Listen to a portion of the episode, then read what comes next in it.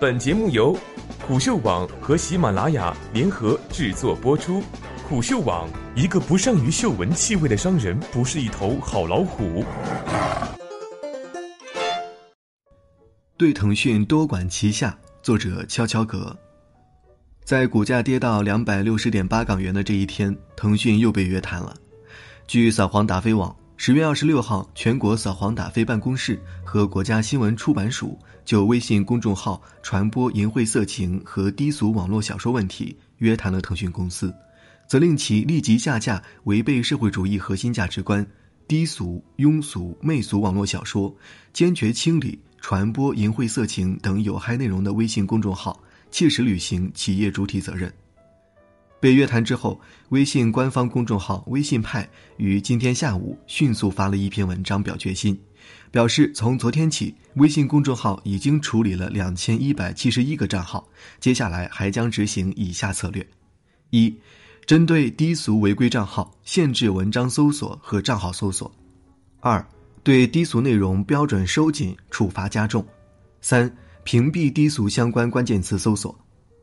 其实。早在二十四号，腾讯自己就在微信派公众号上发布了一篇文章，列举近半年来清理色情低俗内容以及标题党现象的成果，包括封禁以及处理发送色情暴力类、低俗类、夸大误导以及标题党类的账号，共计十二万四千九百五十一个，删除相关文章共计二十一万九千一百八十六篇。此外，还提了微信在网络辟谣、原创保护以及处理刷粉刷量等恶意行为方面的进展。有趣的是，这篇处理报告在今天又被新华社微信公众号翻出来推送了一遍。此举蕴含的意味不言即明。文中提到的清理低俗信息、传递更有价值的内容，不仅是腾讯的愿望，更是监管层面的要求。事实上，腾讯目前面临的是生态上的全面监管。内容监管，自媒体是重灾区。自媒体确实是近期舆论场上的焦点。十月二十三号起，人民网推出了“四评自媒体账号乱象”系列文章。这一系列评论文章详细的阐述了出现在各类自媒体账号中的种种乱象：标题党、造谣传谣、黑公关拿钱办事、收保护费等等。十月二十五号，新华社也发文批评自媒体黑公关的现象。受访企业表示，每年需要维护上百家自媒体，单价从每年五万元到数十万元不等。文中还提到，途牛网、摩拜、京东世纪、小米等一批企业都曾经对自媒体涉嫌黑公关提出诉讼。这批企业名单中还包括腾讯自己。自媒体的平台当然不止微信一家，现在有不少自媒体都已经形成了自己的媒体矩阵。公众号、微博、头条号、百家号等各种平台上都有自己的账号，但说大部分自媒体们都是从微信公众号起家的，应该没有人反对。微信公众号给了一众自媒体发家致富的机会，内容生产者们在这个大平台上不断的成长着，各路乱象也确实伴随而生。这一点监管层头疼，腾讯也头疼。腾讯一定是想努力展现出自己对内容监管的重视程度的，不然不会在人民网发布自媒体乱象评论文章的次日，就火速以这些违规内容微信不姑息为题，发布自己在过去半年里的整治成果。但他还是没有躲过约谈。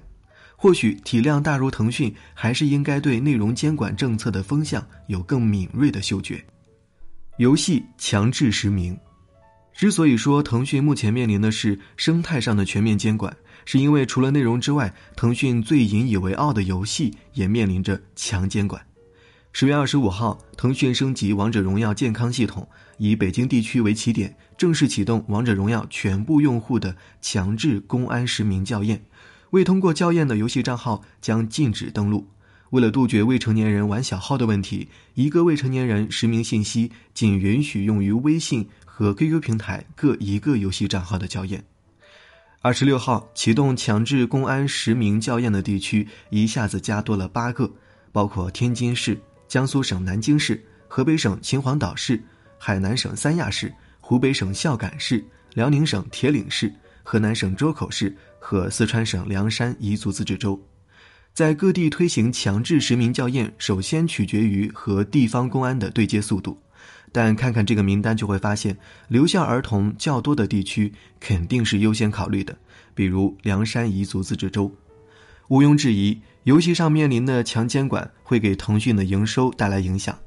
至于影响几何，腾讯下月中旬发布的财报会给出答案。在被扫黄打非办和国家新闻出版署约谈的同一天，腾讯的股价下跌至二零一七年五月以来的最低点，收于两百六十点八港元。